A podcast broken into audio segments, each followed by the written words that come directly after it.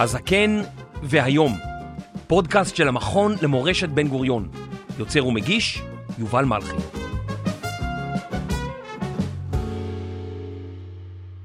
ציונות המילה ציון מוזכרת בתנ"ך מעל מאה פעמים, בהקשרים שונים. ציון הוא שמו של הר בירושלים עליו נבנה בית המקדש, והוא גם כינוי לעיר ירושלים וגם לעם ישראל. כשיהודים הוגלו מארץ ישראל לפני כ-2600 שנה לבבל, הם לא שכחו. על נהרות בבל, שם ישבנו גם בכינו בזוכרנו את ציון. אבל היהודים גלו מארץ ישראל לתקופה ארוכה, עד שלפני כ-150 שנה החלו לצוץ במזרח אירופה אגודות של יהודים שאימצו את השם ציון וקראו לעצמם חובבי ציון. הם עלו לארץ ישראל והניעו תנועה שלמה שתיקרא התנועה הציונית. בנימין זאב הרצל, דוקטור למשפטים, שפך עיתונאי, פרסם ספרון בשם מדינת היהודים, בו הניח יסודות פרקטיים להקמתה של תנועה שתוביל להקמת מדינה. הרצל הבין שהאתגר הגדול הוא להפוך את הציונות לרעיון שיהיה מקובל על כמה שיותר יהודים. הוא הבין שהציונות חייבת להיות קשת רחבה של דעות והשקפות עולם, שרק כמה יסודות פשוטים יחברו ביניהם. בסופו של הקונגרס הציוני הראשון, בעיר באזל שבשוויץ, הוחלט כי הציונות שואפת להקים בית מולדת לעם היהודי בארץ ישראל. והתנועה הציונית עשתה את הבלתי יאומן, התגברה על מכשולים אדירים, ובשנת 1948 סוף סוף הוקם בית לאומי בארץ ישראל. הציונות השיגה את מטרתה. אז האם כיום, כעבור 75 שנה, הציונות עדיין רלוונטית? הקמנו מדינה, לשם כך יצאנו לדרך, ואם היא רלוונטית, אז איך? יצאנו קודם כל לרחוב לשאול מהי ציונות, והאם היא עדיין רלוונטית. זה שואבים את ארץ ישראל ובאים לארץ. זה כאילו להאמין ש, שמדינת ישראל קיימת, משהו כזה. אהבת הארץ, ישראליות ויהדות לאו דווקא במובן הדתי. זה אומר באמת לאהוב את הארץ, לאהוב את האנשים שנמצאים בארץ, לנסות להבין איך להיות נחמד אחד לשני ואיך להיות אמפתי אחד לשני. ציונות בשבילי זה ללכת למילואים. זה הרצון להישאר בארץ שלי, למרות שלא כזה טוב פה. כביכול אני אמור להיות ציוני על סמך הרקורד שלי, כן? הייתי בבית ספר צבאי של חיל האוויר, שירתי בחיל האוויר, עבדתי אחרי, ש... אחרי הצבא. היום אני מפתח בינה מלאכותית ברפאל, ואין לי מושג מה התשובה לשאלה הזאת.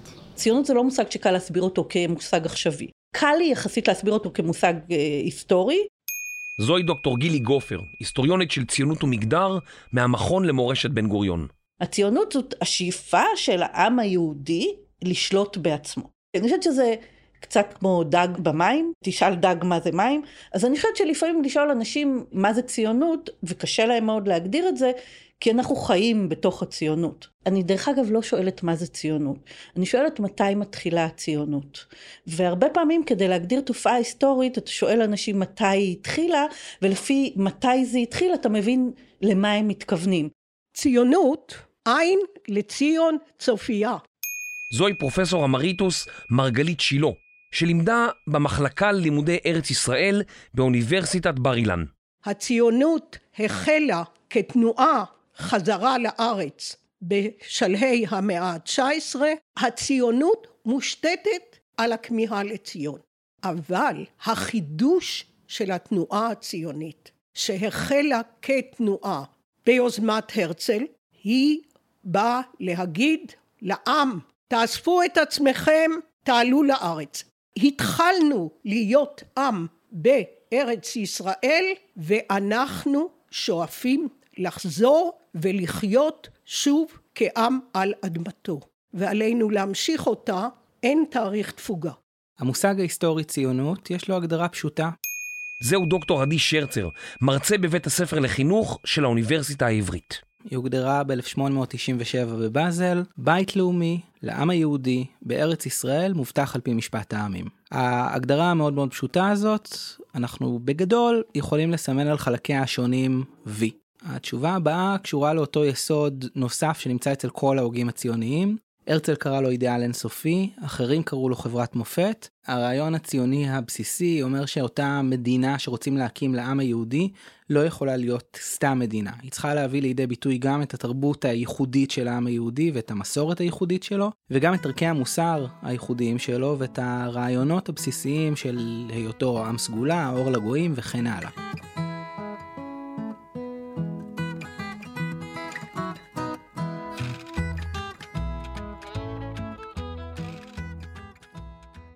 את אה, מגדירה את עצמך ציונית? וואו, חד משמעית כן, הכי ציונית בעולם. כאילו, הכי הכי. אני מאוד מאוד אה, אוהבת את מדינת ישראל, אני חושבת שציונות היא לא מוגבלת ליהדות, היא יכולה להיות מאוד רבגונית. מה פתאום? כן, כן, כן, אני מגדיר את עצמי כן, ציוני. וואלה, לא. לא, אני ישראלי. אני ציון מוצי, זה אומר כאילו שאני יכול להגיד במחר שאני ציוני, אבל אין לי עכשיו כוח לצאת החוצה ולעשות דברים. אז אני ציוני בלב שלי, אבל בלב שלי אני עושה לעצמי מסיבה, כמו שאמרה אניה בוקשטיין, אבל האם זה משפיע על הציונות איכשהו? אני לא חושב. אדם שהוא uh, ציוני, מה הוא אמור להרגיש? אני חושב שהוא אמור להרגיש זיקה לעם היהודי, למדינת ישראל, לארץ ישראל. הוא אמור להרגיש איזשהו חלק משרשרת רחבה, כי ציונות במהות שלה היא לא רק תנועת מהפכה, אלא גם תנועה משמרת, היא תנועה שיוצרת את המהפכה כדי לשמר. אבל מעבר לכל זה, אני חושב שציונות היא לא עניין של הרגשה, אלא עניין של מעשה. המעשה הציוני הוא זה שעומד במרכז, זה חלק מהחידוש שמביאה הציונות לעולם. אז הוא גם צריך לקחת את כל הרגשות האלה ולשאול את עצמו מה הוא עושה איתם. לא, לא, בלי רגש, תעזוב את הרגש בצד, כאילו לא, לא מזלזלת ברגש, אבל אני לא חושבת שתנועות היסטוריות בנויות על רגש. זה על מה עושים, על מה חושבים, על איך מנתחים דברים. זאת אומרת, לקיחת אחריות על עיר נניח, או ראשת עיר שאומרת, אה, אני אחראית על כל העיר הזאת, גם על מי שלא בחר בי, ולכן אני אדאג שיהיו שטחים ירוקים באזורים של אנשים שאני יודעת שלא בחרו בי וגם לא יבחרו בי בפעם הבאה. חברות במפלגה, חברות בארגונים אזרחיים, שמטרתם היא ניהול של מרחב משותף בצורה שתענה על הצרכים של כולנו. כל זה זה ציונות. לפעמים אנחנו אומרים על מישהו שמדבר כל השנים על רצונו לעלות לארץ והוא לא מממש את זה, שהוא לא יכול להיפרד מהגעגועים לציון. האם הוא ציוני? כן, הוא ציוני, אבל הוא לא מממש את הציונות שלו. ציונות מה משמע כמיהה, ואם אנחנו יושבים פה, משמע בניין הארץ והמשך הפיתוח בכיוון טוב.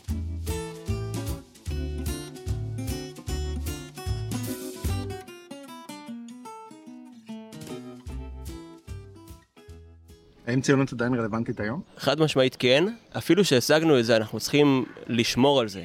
אני, אני בטוח שהוא לא רלוונטי כל כך, אבל מאיזושהי סיבה ממשיכים להשתמש בו כל הזמן, שזה הזיה בעיניי. מודרניזציה של החיים שלנו כבר הפכה את המטרות שלנו, שהן לדעתי צריכות להיות אחרות מאשר הדברים שהיו פה בקום המדינה. תמיד? מה זאת אומרת? תראה את, ה... תראה את האמריקאים, יש להם אה, מדינה מאז 1776. אמריקה! זה שיש לנו את המדינה ואת הבית הזה, לא אומר שאנחנו לא יכולים להמשיך ולאהוב את הדבר הזה. בוודאי, פעם זה היה קוקו ושרפן, והיום זה you wanted to see me dance. ציונות הופכת להיות uh, יותר דיגיטלית. בעצם הציונות הייתה הקמת בית לאומי לעם היהודי בארץ ישראל, הקמנו את אותו בית, האם הציונות עדיין רלוונטית? המונח ציונות הוא עדיין רלוונטי. אז לפני שאני אגיד מה אני חושב, אני קודם כל אגיד שזאת בעיניי לא שאלת כפירה. אה, יש אנשים רבים וטובים שסברו שהציונות היא לא רלוונטית יותר, אולי החשוב ביותר הוא בן גוריון. בן גוריון במהלך מאוד מאוד מעניין שהוא מבצע באמצע שנות החמישים, בא ואומר אנחנו צריכים להפסיק עם השיח הציוני המצומצם, כי הוא לא רלוונטי יותר. בוא, בוא ננטוש קצת את כל השאלות שאנחנו נורא נורא עסוקים בהן בהקשר של הציונות, ומה בדיוק קרה באירופה, ומה הוביל את היהודים למסקנה הזאת, כי זה לא רלוונטי למי שחי פה כבר דור אחרי זה. אז בעיניי זאת לא שאלת כפירה בכלל. בהחלט, אנחנו מאזינים לרדיו, ואנחנו יודעים ללא הרף כמה בעיות עלינו עוד לפתור מלבד זה.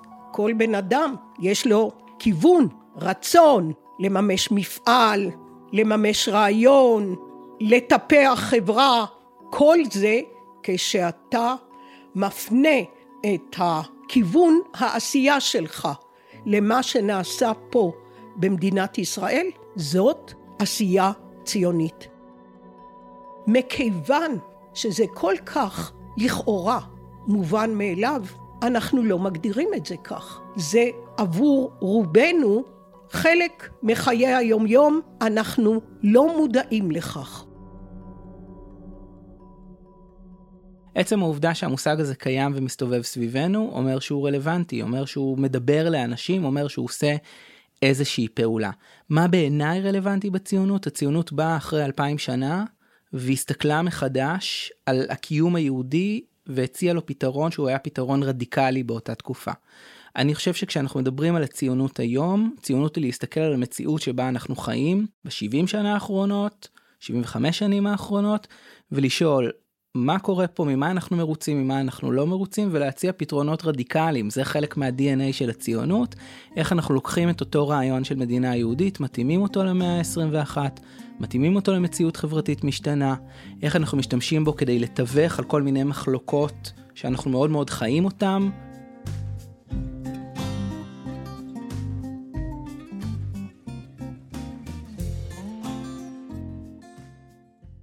מה זה מעשה ציוני בעיניי?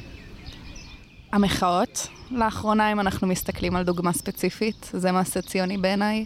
לא לרצות לעזוב את ארץ ישראל. מעשה שמאדיר את, ה... את מדינת ישראל. אז מבחינתי, אם אני לוקח את הציונות לנישה הקודמת שלה, יש מרכיב מהותי של חלוציות. מעשה ציוני זה מעשה שתומך בהמשך קיום המדינה והארץ, ולאפשר חיים טובים ונכונים של האזרחים בה. אני חושב שעצם העובדה שבן אדם נמצא פה, זה, זה אומר שהוא רוצה להיות פה, זה להיות ציוני. האם יש דבר כזה מעשה ציוני? יש יותר מדי דברים כאלה. זו הבעיה של הציונות היום, מהרבה מאוד בחינות. תראה, הציונות הפכה מה שאנחנו קוראים בה בעולם הרעיונות מושג מטריה. זאת אומרת שהיא התרחבה, התרחבה, התרחבה, התרחבה, כללה עוד ועוד ועוד רעיונות משנה ועוד ועוד ועוד מעשים, ואז בסופו של דבר הגענו למצב שכל דבר יכול להיחשב מעשה ציוני, ואם כל דבר יכול להיחשב מעשה ציוני, אז שום דבר הוא לא מעשה ציוני. אבל אני חושב שבכל זאת אפשר לדבר על מעשים ציוניים לפי שאלת הכוונה. זאת אומרת, אם המטרה של המעשה בסופו של דבר היא לקדם את אותו רעיון של מדינה יהודית ואת השאיפה שלה להפוך להיות חברת מופת, אז אני חושב שאנחנו נמצאים על הסקאלה הנכונה של המעשים הציוניים, וזה אומר שיש מעשים ציוניים הפוכים. יש אדם שיעשה מעשה ציוני של להתיישב על גבעה כזאת או אחרת, ובעיניו זו, זה יהיה מעשה ציוני נפלא. ואדם אחר יכול לחשוב שההתיישבות הזאת היא מעשה מאוד לא ציוני, מעשה שפוגע בציונות, ושניהם צודקים. עוד פעם, זה בעיניי היופי בציונות. אז קיימים מעשים ציוניים של התיישבות על גבעה, קיימים מעשים ציוניים של עידוד עלייה לארץ, קיימים מעשים ציוניים של עידוד קהילות יהודיות בתפוצות. קיימים מעשים ציוניים של פיתוח שיח עם השכנים שלנו. כל אלה הם מעשים ציוניים בעיניי, כל עוד אנחנו מרכיבים את המשקפיים הנכונות. אני אתן לך דוגמה שהיא ממש טובה. נערה שמבינה שאין תנועת נוער שעונה על צרכים לילדים עם קשיים מוטור, עם סוגים של נכויות. אומרת, אוקיי, אני עכשיו אקים תנועת נוער כזאת, ואני לא אקים אותה רק לאיש, לנערה הנכה שאני מכירה, אני אקים קבוצה אחת, ואני אגיד, צריך להיות כזה בכל הארץ, זה מעשה שהוא ציוני בהקשר הזה. אם אני קמה בבוקר ואני פותחת את העיתון, זאת אומרת, אני פותחת את המחשב וקוראת את כותרות העיתונים ואני אומרת אה, לא ייתכן שבתקציב הקרוב יש קיצוץ דרמטי אה, בתקציב הבריאות ואז אני מארגנת הפגנה ואני מארגנת הפגנות בכל הארץ או בירושלים זה דבר ציוני. רוב בני אדם חיים בתוך סביבה, יש להם מבט קדימה, אם כן כל עשייה, כל עשייה חיובית נוסיף, עשייה שנעשית פה בארץ, בסופו של דבר עשויה לתרום למדינה, למפעל שלנו. רוב המשפחות שגרות בארץ משתתפות פה בנטל שאין כמותו, וזה השירות הצבאי. זה חלק מהעשייה הציונית. אי אפשר שלא להכיר בכך. ואי אפשר שלא להכיר בכך שאלה שלא משתתפים רוצים לבדל את עצמם מהחזון הגדול. המעשה ציוני מבחינתי זה מעורבות בניהול של המרחב הציבורי.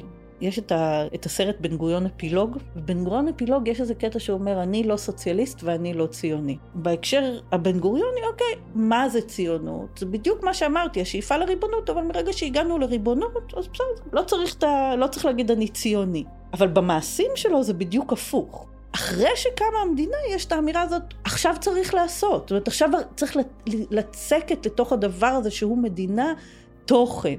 והתוכן משמעותו האחריות המשותפת שלנו למרחב הציבורי.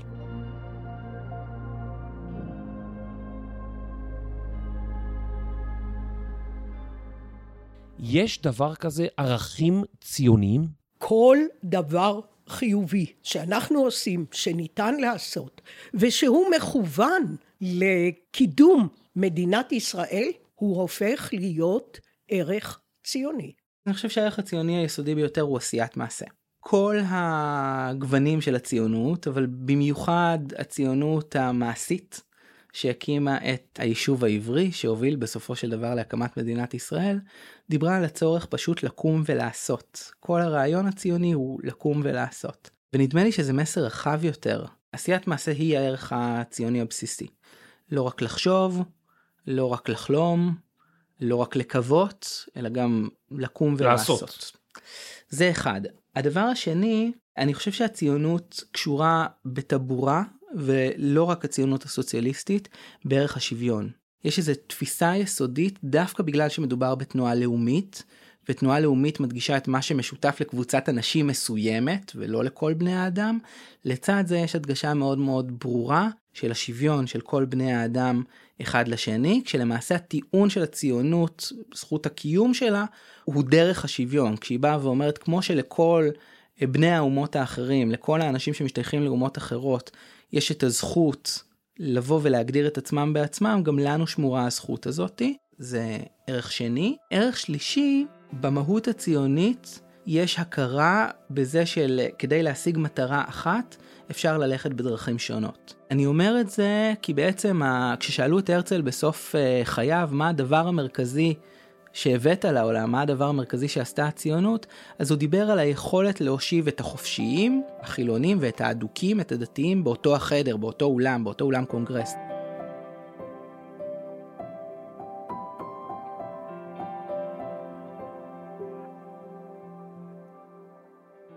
בתור מי שקצת היה בעולם הגדול, אה, מה אנשים בעולם חושבים על המונח ציונות? אני מניח קודם כל שלא כולם מכירים אותו, אבל uh, לציונות היום יש יחסי uh, ציבור מאוד לא טובים. האו"ם החליט לפני אי אלו שנים uh, שציונות הוא גזענות, מאז הוא כבר הספיק לסגת מההחלק... מההחלטה הזאתי. תשמע, חייתי בברקלי, קליפורניה, מקום סופר ליברלי.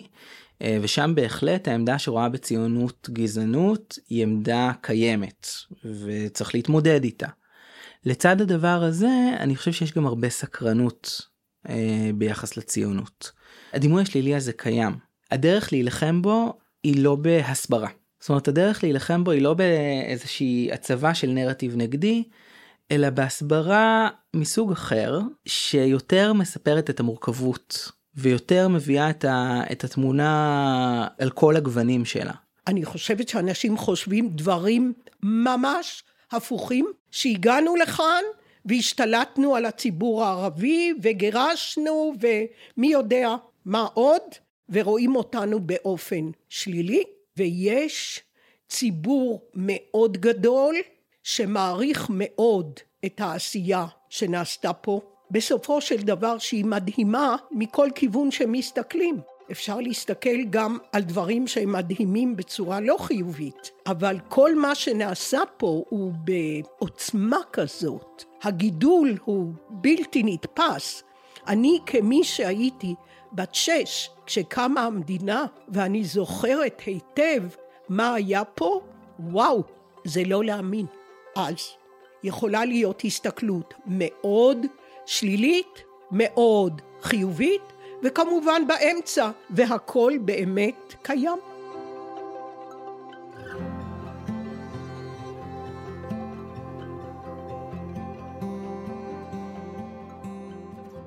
האם ציונות ודת יכולות ללכת לאורך זמן יד ביד. הציונות אה, מנהלת אה, יחסי אהבה-שנאה עם הדת היהודית. קודם כל, ברור לחלוטין שהציונות נסמכת, הציונות בעצם תופסת את המקום ההיסטורי שלה על בסיס השורשים הדתיים. השורשים הדתיים הם אלה שאפשרו לציונות לצמוח, הם אלה שבעצם יצרו את הזיקה לציון וירושלים ושימרו אותה בשלוש פעמים ביום שמתפללים לכיוון ירושלים ואומרים ותחזינה עינינו בשובך לציון.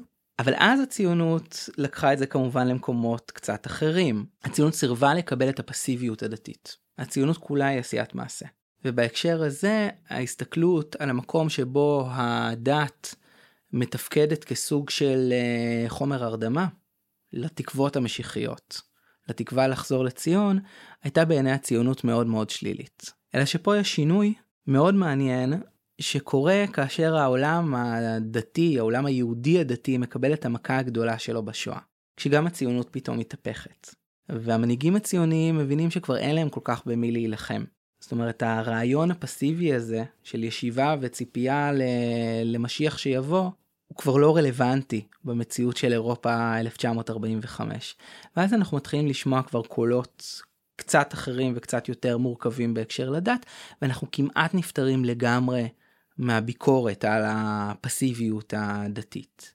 מעבר לדבר הזה, צריך להגיד שציונות ודת הלכו ביחד תמיד, במובן זה שתמיד היה אגף גדול בציונות שהיה אגף דתי מוגדר, זאת אומרת המזרחי בעצם, שיהפוך להיות אה, לציונות הדתית, אבל היה אגף עוד יותר גדול של מסורתיים. כשאנחנו אומרים מסורתיות אנחנו רגילים לחשוב על אה, יהודי אה, ספרד ועדות המזרח, אבל המסורתיות האשכנזית היא הייתה מאוד מאוד מאוד דומיננטית בתוך התנועה הציונית. אלו אנשים שבעצם אה, חלקם שקלו את השקל, זאת אומרת חלקם היו חברי התנועה הציונית, אבל חלק עוד יותר גדול מהם היו חלק ממה שנקרא הציונות האינסטינקטיבית, היה להם איזשהו אינסט... הם לא בהכרח היו חברים בתנועה הציונית, אבל היה להם איזה אינסטינקט חיובי בסיסי ביחס לציונות, והמבט שלהם היה מבט דתי. הם לא הכירו את הביקורת הציונית על הדת. מה שמשך אותם לציונות היה הסנטימנט הדתי שלהם. היסטורית, למנהיגות הדתית הייתה בעיה עם הציונות, אוקיי? וזה כן דבר שחשוב להגיד אותו. הציונות היא דרך להיות יהודי בלי להיות דתי. ואת זה לדעתי, בתור אנשים שחיים במדינת ישראל, אנחנו פשוט לא מבינים אותו, וגם נניח זה נכון גם לגבי העולם. רוב האנשים שומרי תורה ומצוות יודעים לחיות היטב עם המתח הזה. הם מקיימים תרי"ג מצוות והם עדיין אנשים ריבוניים מובהקים. ברוב המקרים המתח הזה הוא מתח שברמה האישית אפשר לחיות איתו די בקלות. אני חושב שהיום כשאנחנו מסתכלים על הוויכוחים בעשור השני של המאה ה-21, הוויכוח הוא פחות כבר ציונות כן או לא, ויותר על מה הציונות אומרת. אני אומר את זה גם ביחס לחברה החרדית, שם אולי זה תהליך פחות מוצר. אבל גם בתוך החברה החרדית אתה יכול לראות סך הכל את ניצחון הציונות. אתה יכול לראות את זה בזה שהחרדים חברים היום בסוכנות היהודית ובהסתדרות הציונית. אתה יכול לראות את זה בזה שהעברית ניצחה את היידיש בפער עצום. ואתה יכול לראות את זה גם בעמדות של חברי הכנסת ואישי הציבור החרדים, ואני מדבר על אישי הציבור החרדים הארדקור, שכבר מביעים היום עמדות יותר ציוניות, הרבה יותר ציוניות אפילו, גם אם הם לא קוראים להם ציוניות, ואני לא נבהל מזה. אממה, בגלל שהציונות התרחבה לכיוון הזה, אנחנו כבר מתחילים לראות ויכוחים הרבה יותר עמוקים ביחס לשאלה מה זה ציונות. אני חושב שזה תהליך חיובי, כי עברנו מוויכוח חיצוני לוויכוח פנימי. מוויכוח על ציונות כן או לא, לוויכוח על מה אומרת הציונות. ובעיניי זה דבר נפלא.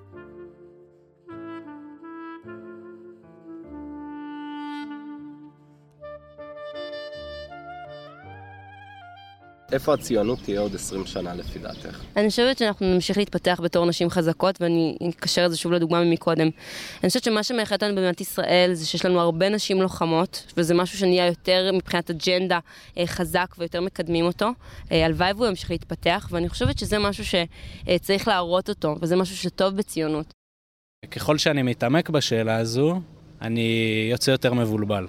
בניגוד לדעה הרווחת, אני לא חושב שהיא תקטן. חושב שהיא פשוט תשתנה. כי סטטיסטית, דמוגרפית, הילד החיוני, החילוני הולך להיות מיעוט. ואני חושב שפשוט הציונות תעבור איזושהי טרנספורמציה, תעבור איזשהו שינוי בצורה שאני לא יודע בדיוק איך להגיד איך זה יהיה, אבל פשוט זה לא יהיה אותו, אותו דבר כמו שלה, שאנחנו חשבנו, שאנחנו ראינו אותו. איפה את רואה את הציונות בעוד 20 שנה? אם היינו עכשיו יושבים ב-1900 והיית שואל אותי מה יקרה ב-1905, שום סיכוי שהייתי יכולה להגיד לך, אוקיי? אם הייתי שואל אותי מה יהיה ב-1920, הייתה שם מלחמת עולם, זכויות בחירה לנשים, כאילו דברים שלא הייתי יכולה לדמיין אותם אולי ב-1900. וזה דבר אחד. ודבר שני, אני יכולה לשאול מה הייתי רוצה שיקרה. זה אני יכולה, ודווקא לא בתור היסטוריונית, בתור אדם. הייתי רוצה שהציונות, שאנחנו נחזור לחשוב על הציונות כעל אחריות משותפת למרחב המשותף. ואנחנו נזכור ולזכור שכל דבר שאנחנו משחררים מ... האחריות המשותפת שלנו לידי אחריות פרטית, ובדרך כלל אחריות פרטית זה או אחריות של בעלי הון או אחריות של המשפחה, אנחנו מדרדרים את היכולת שלנו לניהול משותף של המרחב המשותף. אני כולי תקווה שאנחנו נזכר בדבר הזה שהיה די ברור בשנות ה-40 וה-50, ונלמד לעשות את זה טוב ממה שהם עשו. שאם בשנות ה-40 ו-50 הייתה כן מודעות לאחריות משותפת למרחב המשותף, אבל הייתה איזו שאיפה שכל מי שמשתתף במרחב המשותף ייראה אותו דבר, ואם אתה לא נראה אותו דבר אז תתקן את עצמך. אם אנחנו נלמד לעשות לייצר אחריות משותפת למרחב המשותף, אבל שהמרחב המשותף יוכל להכיל בתוכו מגוון, בלי לייצר היררכיות, או אם לייצר פחות היררכיות, אז זה הדבר שהייתי רוצה שיקרה.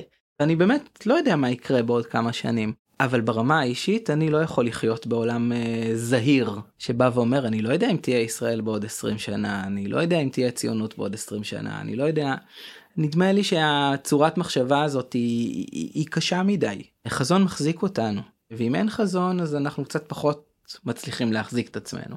היסטורית, הציונות נוסדה מתוך איזשהו, איזושהי תחושה אותנטית של הרבה מאוד יהודים במזרח ובמערב, באירופה ובארצות האסלאם, שאין להם עתיד. שאת הדור הבא הם לא יכולים לגדל ככה. הציונות רצתה לשנות את זה, היא רצתה לייצר איזושהי תמונת עתיד מאוד מאוד ברורה שמסתכלת רחוק קדימה. פה בארץ חמדת אבות תתגשמנה כל התקוות, כל תקווה שתרצה.